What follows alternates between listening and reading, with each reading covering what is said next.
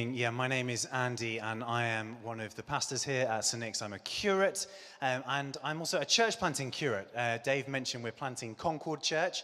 Uh, so, just as I get started, I'd love to give you a bit of an update of where we, where we are, where we've been over the last few weeks, and where we're going uh, as we build up to the launch of Concord Church. Uh, you might be thinking, what on earth is Concord Church? I've never heard of that, and now you're telling me for the first time, as if I already knew.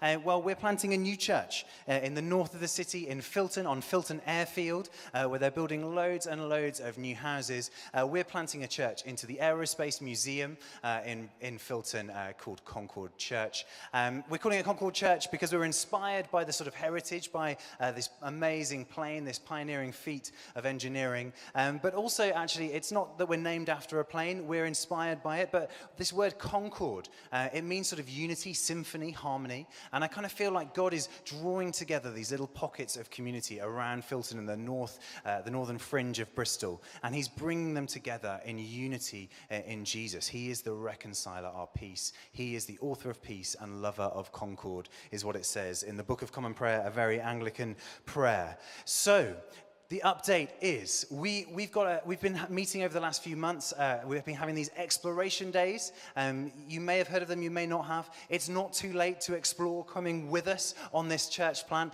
I would love to speak to you if you think, actually, I might, this might be me. I can feel maybe this could be me. Maybe I am called to plant a new church in the north of the city.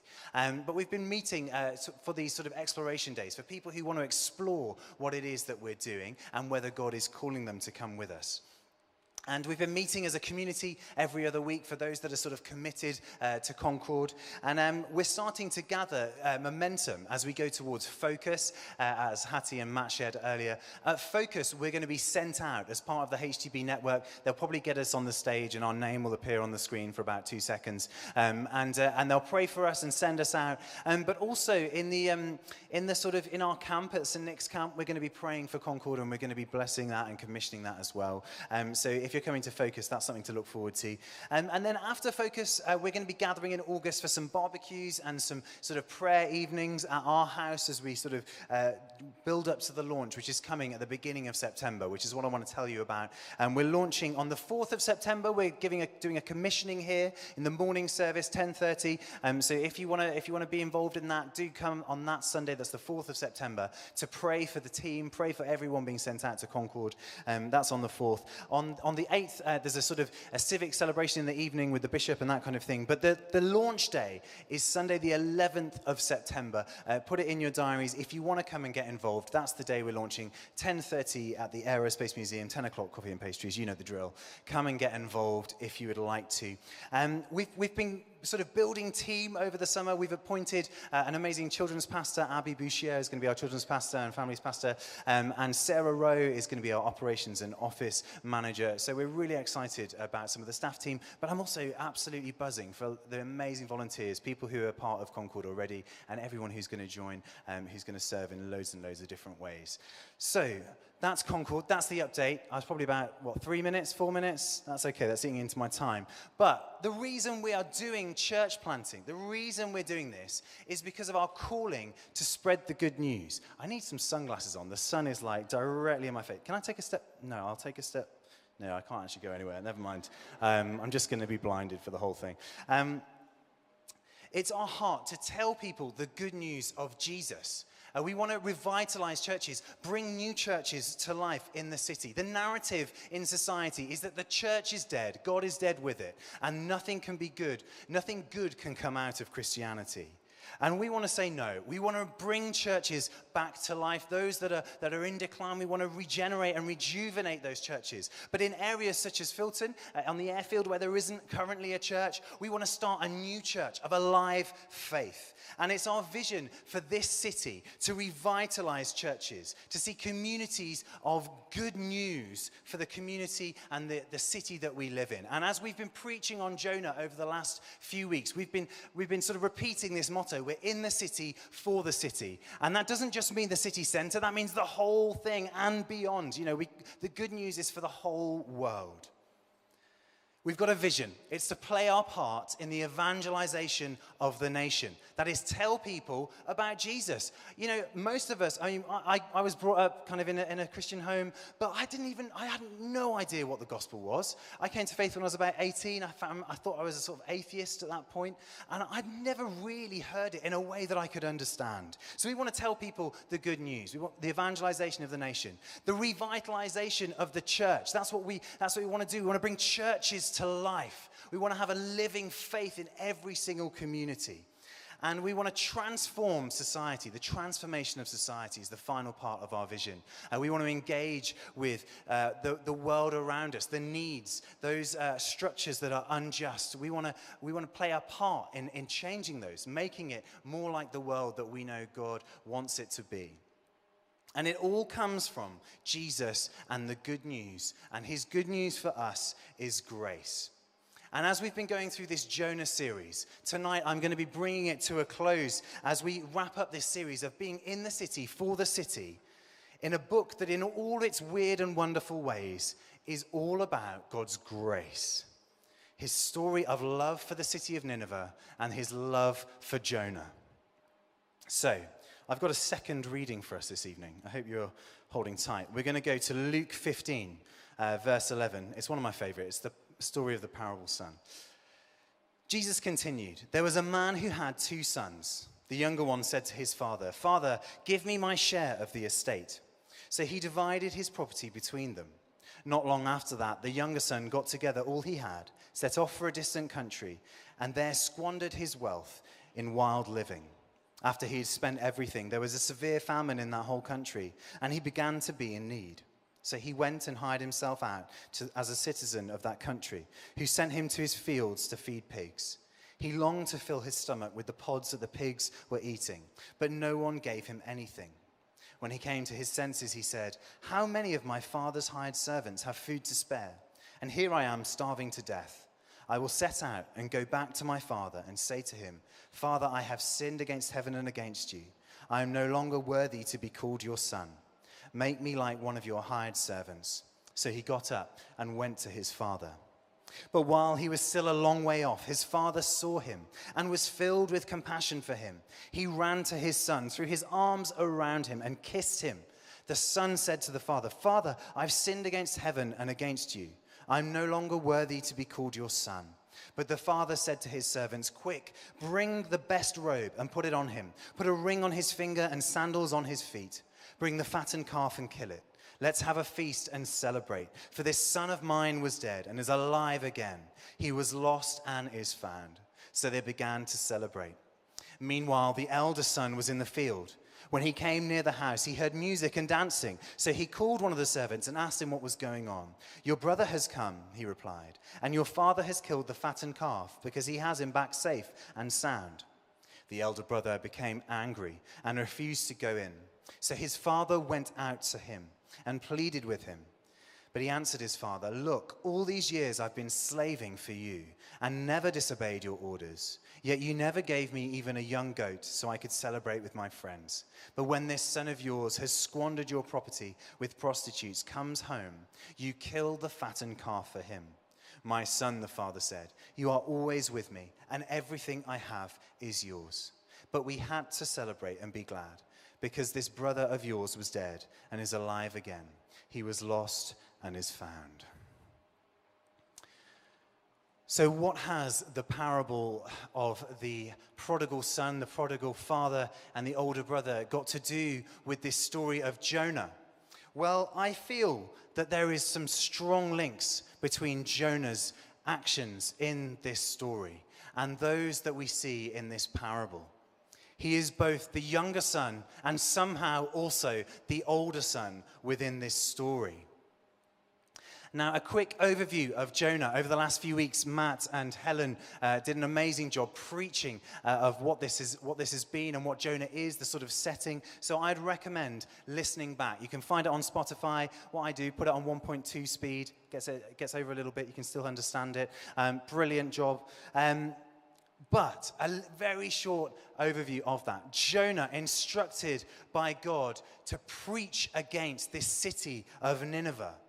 And the Assyrians, uh, where Nineveh is, they, you know, they, they, they were being awful towards the Israelites. They were renowned for their sort of cruelty and the way that they were oppressing uh, Israel. And uh, it, it's known that their wickedness had come before God. This is what God said to Jonah. Um, I know about their wickedness. And so God gives them, uh, God gives Jonah a, a mission. Go to Nineveh and tell them God knows what you're doing. God knows the wickedness that's within you. That was all he had to do. And we know the story. Jonah runs away. He gets, uh, he, he gets the complete, he goes the complete opposite way to Tarshish. He, uh, he jumps on a boat, and instead of going to where he needs to go, he says, I'm sorry, God, I'm refusing. I'm going to go this way, my own way. And this is a story of a city that, because of their wickedness, is heading towards destruction. And this, this sort of this message is to tell them if you carry on like that, that's the way this is going. And also, we see Jonah going towards his destruction as well. And Helen talked a few weeks ago about obeying God's call. And Jonah, he was the one who was supposed to be doing God's work. You know, he's the one, he's this sort of prophet type figure that's supposed to be able to sort of speak the truths that God has for the city, for, for the nations. And um, it, it turns out in this story that the prophet, the one who's supposed to be the good guy, is actually the bad guy. And the city of Nineveh, which is supposed to be the bad guy, sort of turns out to be the good guy, the one that actually repents and does the right thing. Now, if you put yourself in Jonah's position, it's probably understandable that you don't want to go to a city of people that hate you and tell them that they're all really wicked and destruction is coming. It feels like that's not going to go down that well. Um, so he runs away, runs away from God. And what we see is chaos and destruction follows Jonah. There's something sort of philosophical about Jonah stepping out of the instruction and the rule of God and saying, No, I'm going to do this my own way. And it's almost like the inevitable happens in this situation that away from the source of love and life and grace and mercy, it leads to chaos. It's chaos, the waters sort of trembling around this boat that Jonah's got on to Tarshish and taking it. And then Jonah realizing the only way for me to escape is to take my own life, to jump into the waters. He's running away from God, disobeying him. And I kind of feel like this is a little bit like the prodigal son. I don't know if we've got any prodigals in the house. I am a bit of a prodigal every now and again. Um, I, I, I, kind of get the, you know, you get those feelings where you want to just sort of do your own thing. It's like, I just want to do what I'm told. I just, sorry, I just want to do what I, I feel.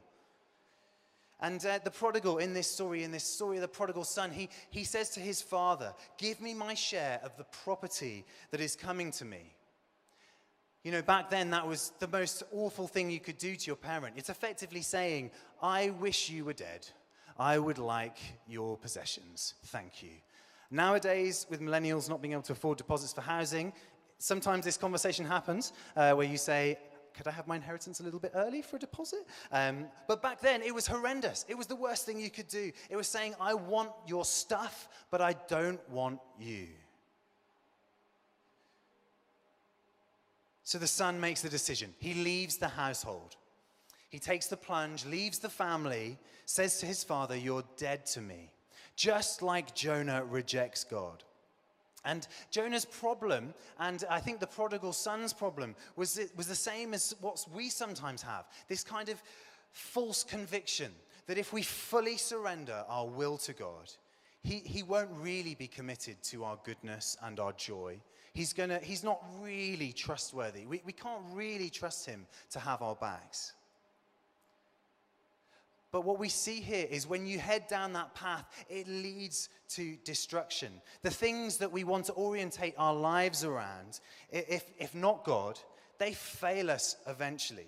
The money runs out, relationships end, football teams get relegated, boats sink. And Jonah thinks he is the God of his own world. That he's like, actually, I'm going to step out of God being God. I'm going to be God for a minute. I, I know what I'm going to do. I'm going to go to Tarshish. But is that something that you guys resonate with? You know, putting yourself sometimes before all else? rejecting God in the day to day because actually it's maybe it just feels a bit easier in the moment. But what we see is that even in Jonah's kind of failings and disobedience, the Father is patient. God is patient with those who reject him. He is merciful to sinners. Yet he will bring justice to the wicked. And so, quite often, we get to this point of the story where Jonah jumps in the water, the whale eats him, um, he's in the belly for three days, and then he, he, you know, he changed his mind. He's like, oh, okay, yeah, I'll do what you say, God, I'll go to Nineveh. And, and then that's it. That's the story, right? The whale transforms G- uh, Jonah's life.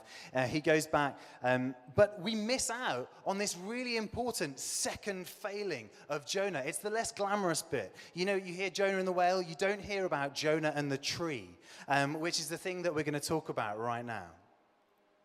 Because the second part of Jonah's story it sort of resonates with the older brother in the prodigal son story. And the beginning, we see it in the beginning of chapter 4 of Jonah, where Jonah gets angry and he thinks Nineveh should be destroyed. And this merciful God has, has shown uh, Nineveh that it, it, needs to turn, change its ways, and it's done that. Nineveh has done that. They take on sackcloth and ashes, and they say, you know, we need to repent. We need to change what we're doing because we're gonna, it's going to lead us to destruction. Maybe they don't necessarily uh, come under sort of believing people, believers, um, but, but they know that they need to do the right thing. And so, to some extent, the sort of injustice has finished. It's, it's happened. He's got what he wanted, Jonah wanted. But what we're seeing now, all of a sudden, Jonah's got something else. There's something that isn't right going on with Jonah. And, um, the, you know, his, his sin starts to come out. You know, the things that we cling to in life, when we, the things that we put uh, before God, they soon become the things that control us. You know, Jonah, he had this passion and this hatred. He didn't want to go to Nineveh. But then all of a sudden, the things that he wanted, Nineveh to stop, just stop, stop sort of doing its awful things, has started to happen. But yet something is controlling Jonah. You know, it's no longer about justice for him. Jonah wants revenge. And he has a massive tantrum and sits under a tree outside the city of Nineveh. And in uh, verse 4, verse 2, uh, chapter 4, verse 2, he, he's speaking to God and he kind of berates him. He says, I know that you're a gracious and compassionate God. And he, he's sort of like, he's, re, he's replying sort of Exodus. Uh, there's a passage in Exodus 34 where it says, The Lord, the Lord, compassionate and gracious, slow to anger, abounding in love and faithfulness, maintaining love to thousands, and forgiving wickedness, rebellion, and sin yet he does not leave the guilty unpunished. He's kind of he's he's reciting that back to God, but he's missing out the justice part, the bit about the guilty being punished. And he's saying, You're just gonna let them off for this.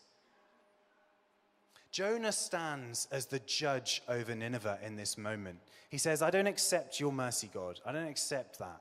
I think we need revenge. They need to be annihilated. And so for Jonah, he has this idol in his heart, this thing that he's put up that's even higher than God. It's revenge, it's nationalism, maybe. Maybe it's uh, some, some sort of political vendetta that he has.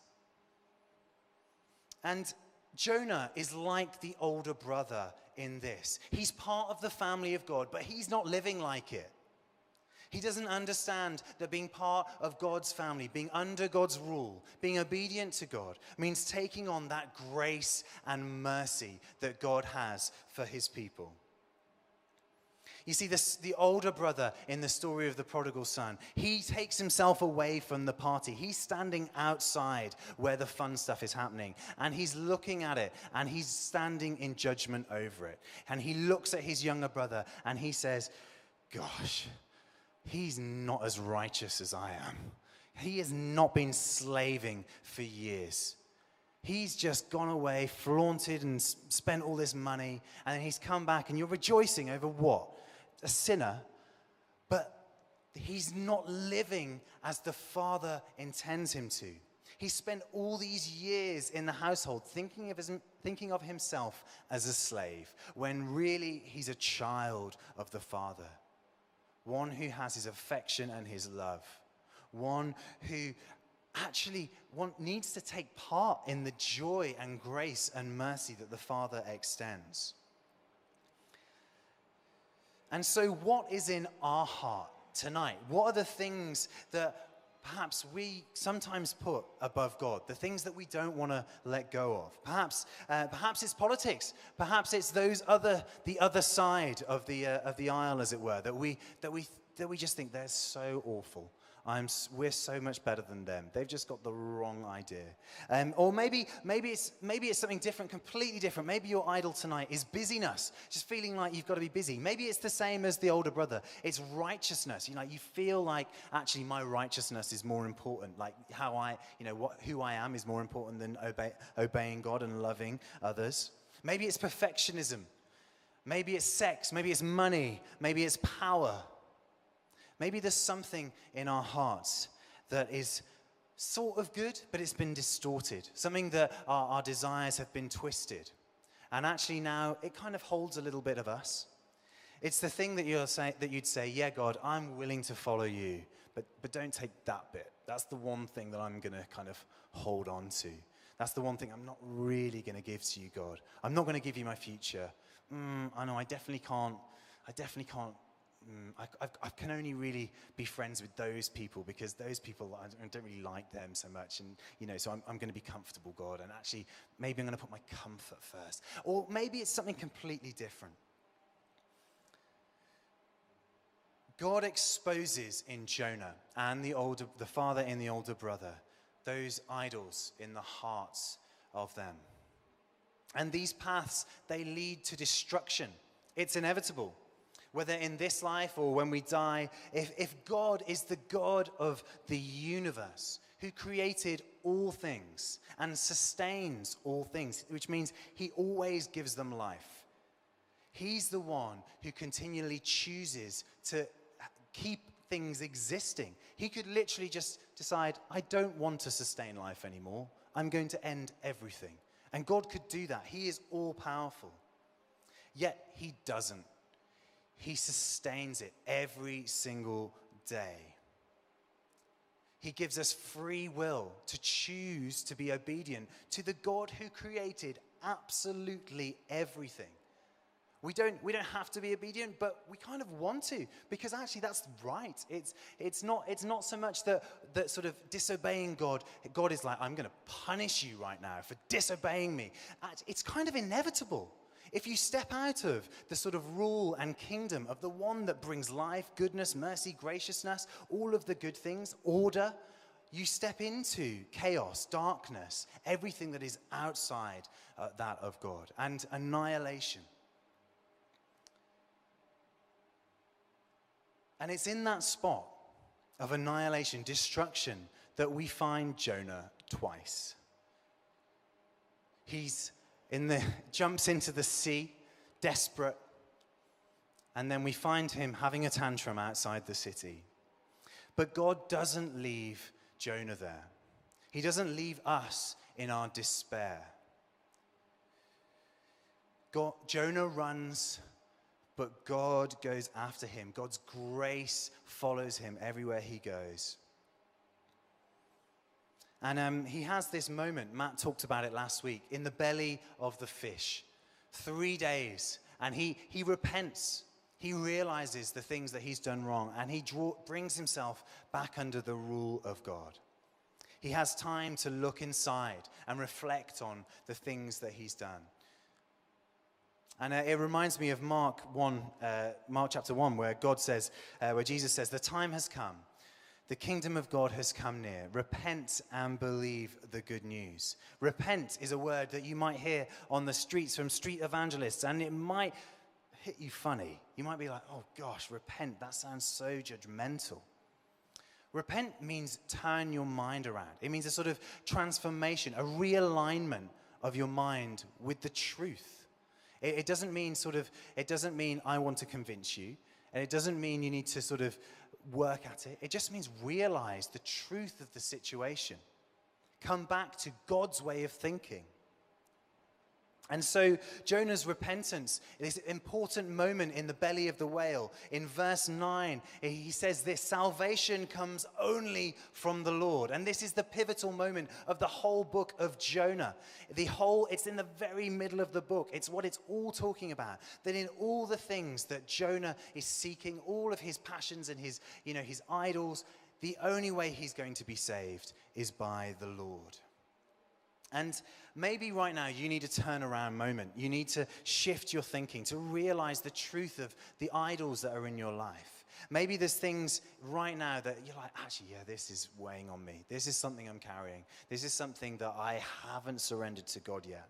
Sins you've committed, things uh, that you've done, people you've hurt. You know, there is, there is nothing that leads to life and flourishing other than living under God's rule, love, and fatherhood. He is the one that brings all of it, He's the only one that can. These idols have to fall.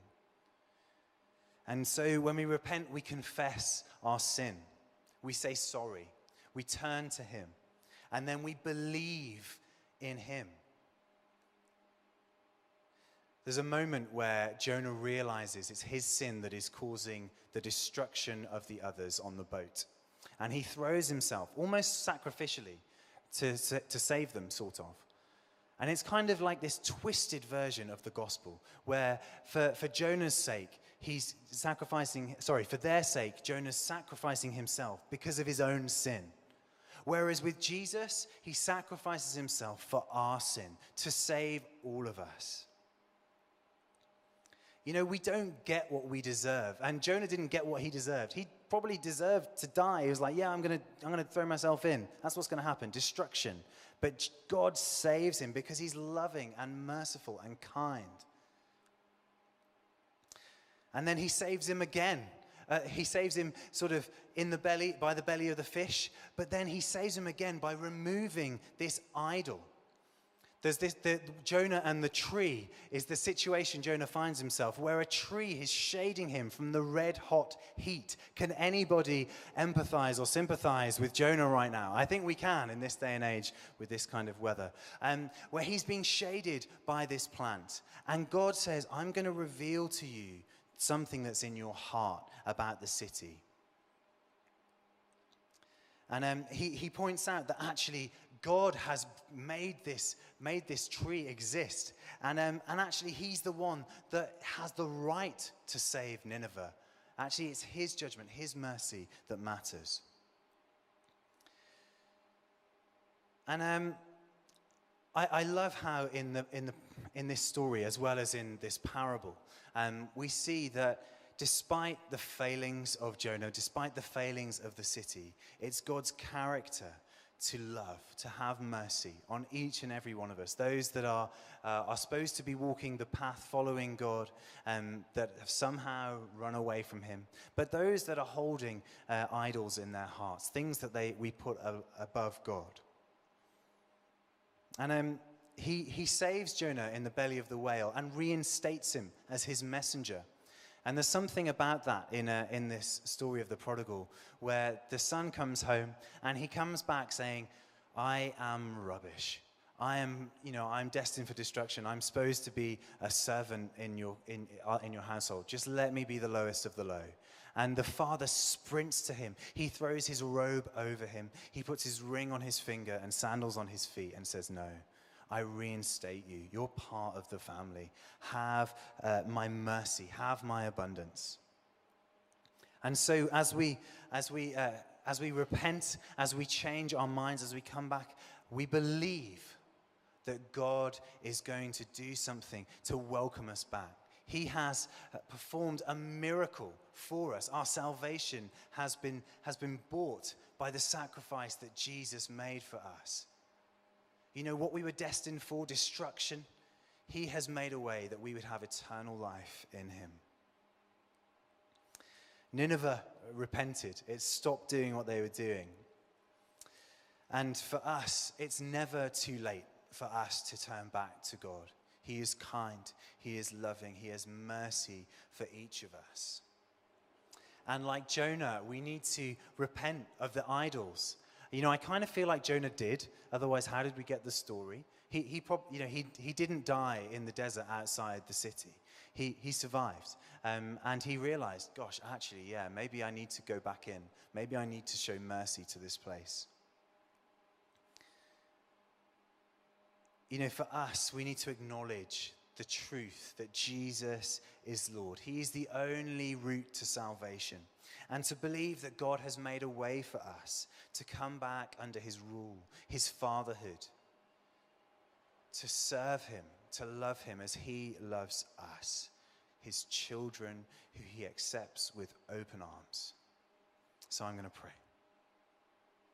Father, we thank you so much for these stories. And Lord, we, we know that we, we have the tendency to do the same, to put other things before you.